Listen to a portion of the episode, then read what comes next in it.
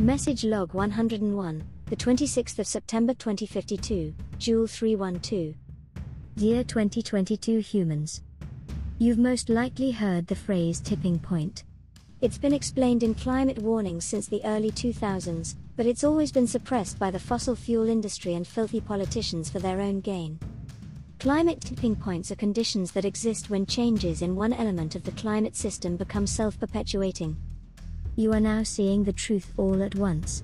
Not only are the planet's ecosystems failing, but so too are your economies and democratic societies. For us, all we could do once they began was watch as the dominoes started to fall. The planet got much hotter than expected in a much shorter time period. The Amazon and Great Northern Boreal forests began to rapidly die off. The melting of the Greenland and Antarctic ice sheets accelerated. The frozen permafrost of Siberia, Alaska, northern Canada, and the Tibetan Plateau reached their melting tipping point soon after. And by 2045, the Great Atlantic Current began to slow. Now, it has all but stopped and the planet is getting even hotter.